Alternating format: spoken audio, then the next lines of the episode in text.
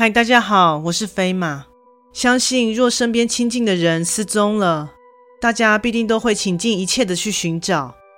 但若你明明确定对方就在这里，但却始终无法找到他时，想必会让人十分焦急。在这里插播一下，飞马最近接触到一项非常优质的产品。这是一家专业的法品及沐浴日常用品的品牌，W N K。他们的产品成分天然，且散发宜人的自然香氛，且质地非常温和，洗发沐浴完后完全不会感到干涩。在此推荐给各位听众哦。飞马会在下方资讯栏提供专属优惠链接，点击进入卖场可享有听众专属优惠哦。有兴趣的话，欢迎参考看看。现在就来说说这样的一则故事：怪谈故事，消失的建筑。几天前，好友失踪了，且在出动了各方人力，如火如荼地搜寻了好一段时间后，至今他仍未被寻获。但我以及他的家人也从未放弃寻找。他是个喜欢探险、挑战自我极限的人。虽然这样的行径有时会给旁人造成困扰，但他依旧屡试不爽。也许有人会觉得他是个我行我素、不顾他人感受的自私鬼，但身为他的好友，我知道他只是随性而为罢了。事发前晚，我和这位朋友通了电话。从他口中得知，他将会在第二天前往我们这一带相当有名的偏僻山区徒步探险。他本问我要不要一起去，虽然我也很想参加，但由于第二天一早公司有活动，所以便推迟了这次邀请。但对方表示，在探索沿途会不断更新状况，以及拍照给我过过干瘾。就这样，朋友第二天一大早，便通知我他出发了，而我这里也开始了今天的忙碌行程。在工作期间，即使无法看手机，但只要有来自朋友的新讯息通知，我还是会找机会偷个闲，查看朋友所传来的讯息和照片。而讯息内容不外乎就是一路上的美景照以及他的种种感想，借由那些照片所呈现的。我也借此了解到那区域的大概路线和风貌。随着照片中景色的变化，显然朋友也愿往山区的深处行进。当然，在与他简讯往来的期间，也不免提醒他不要太过深入。但至于要不要接受我的意见，当然也是对方的选择。时间来到下午三点，此时正值工作的空档，我滑看了手机。朋友又上传了新的照片。依据场景光源以及浓密的植被来判断，他果然没有听从我的建议。正当心中隐约产生不安的同时，此时在新上传的照片中，在层层树丛里，我似乎看见了一栋建筑，但由于光源实在昏暗，不确定是否为自己眼睛有业障，所以便传简讯询问朋友。你左前方的树丛中是不是有一幢房子啊？在传出讯息后，等了一会儿，朋友回复了，好像是诶，我现在去看看。看来朋友将要前往那不知名的建筑。又过了一会儿，朋友传来一张照片，那是一幢外观老旧的二层楼房，看上去没有什么异常，但不知道为什么。光是隔着手机荧幕观看照片，就感受到这间屋子很不一样。总觉得建筑的四周站着很多人。当然，我也把这样的感受传讯息告知朋友。你应该是眼花了吧？这里光线不好，看到的应该是树的影子啦。好啦，我现在要进去看看。看来想阻止也阻止不了了。而此时工作又开始忙碌了，因此就只能等他之后的联络。终于到了下班时间，在收尾工作告一段落后，我走去停车场，打开车门并坐到车内后，这才看见朋友传来了好多条讯息。由于天色早已暗去，以为朋友是告知要准备打道回府。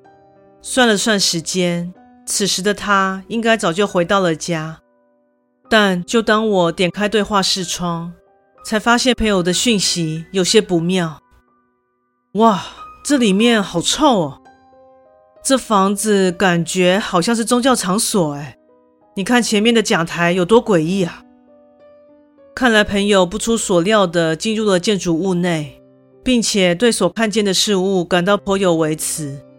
所以，除了抱怨外，当然也附上照片佐证。依据影像所呈现的，建筑物内凌乱不堪不说，整个屋况看起来都十分糟糕。光凭视觉就能断定里面的味道一定不好闻。但就当一张张照片陆续呈现，看来朋友当下正向着讲台的方向走去。此时不知为何。看着照片，就突然感到一阵头晕。由于讲台的区域相当昏暗，似乎让我产生了视觉错乱，竟感觉到那里充斥着人形黑影。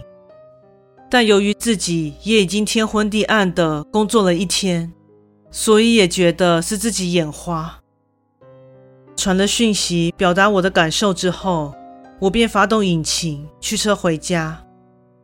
但直到我返回家中，朋友都没有回复我的讯息。当下查看时间，发现已经晚上八点多了。于是我直接打电话给他，确定他有没有到家。但一直到我洗完澡，躺在床上再次确认手机讯息时，我还是没有收到他的回复。我的留言一直是处于未被读取的状态。因为朋友之前也有过一时睡死，所以没有及时回复简讯的案例，所以当下也没有感到异常。想说明天一早起来，应该就可以看见他的回复了。但事与愿违，一直到隔天早上，朋友依然音讯全无。由于一直无法压抑心中的不安，当天便向公司请假，并前往朋友的住处一探究竟。但现实印证了我的忧虑，不论我多大声的喊门，对方都没有回应。即使不想去面对，但我十分确定，朋友绝对不是睡着了，因为在这么大声的喊叫下，不论是谁都会醒过来的。例如旁边的邻居，在向满怀不快的邻居说明状况后。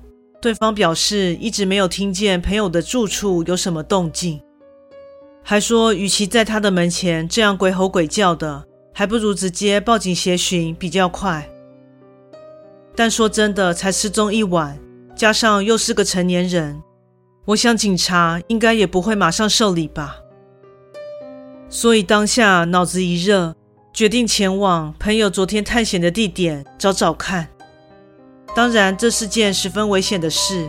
现在回想起来，也对自己的行为感到捏一把冷汗。但当下真的是寻友心切，只想着要赶快找到他。在向朋友的家人说明了状况，并稍作准备后，我便前往昨日朋友所探险的山区。因为本人平日也蛮常探险。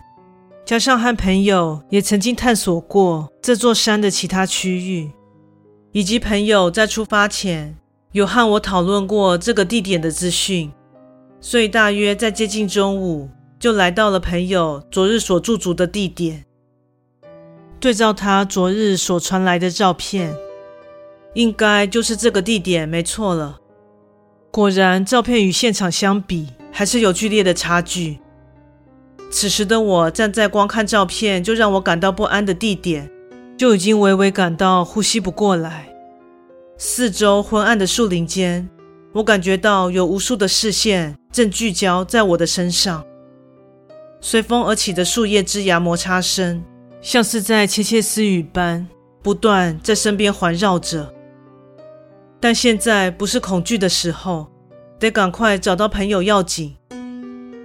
于是我提起勇气，寻找朋友的照片中他后来所进去的那幢房子，但在应该坐落的地点上，却只是荒烟蔓草一片，我没有看见任何的建物。正当脑中的问号要冲破头颅的时候，手机竟莫名其妙地响了起来。我满腹疑惑地拿起来查看，发现竟然是朋友的来电。目睹这样的巧合，正感到如释重负的同时，殊不知这正是让一切事态变得诡异的开端。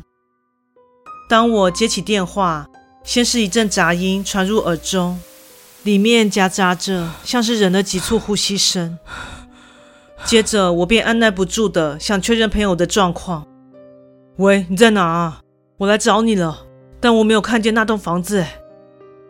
就在我紧张的说完话后，电话里传来了朋友的声音，但那声音听起来既疲倦又恐惧，且忽远忽近，似乎又有些回音，让人有种对方好像正处于异空间中的感觉。我我现在正躲在地下室里，有东西正在找我。我从来没有见过那么恐怖的样子，快来救我！你是怎么了？你得先告诉我那间房子在哪里啦，方便发个坐标讯息给我吗？天哪，啊，他要过来这里了！救我，拜托，快来救我！整个通话在伴随着朋友惊恐的语气下戛然而止。之后，无论我怎么回拨对方的电话，都没有办法再次和他通话了。即使十分担心朋友，但也感到一头雾水。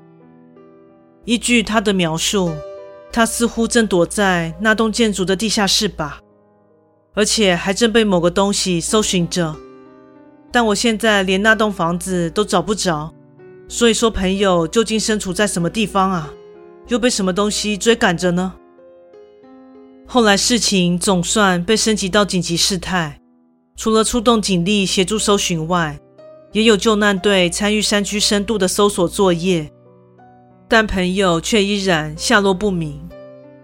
之后有把我和他关于这山区探险的对话记录提供给协寻单位，以利获得更多的线索。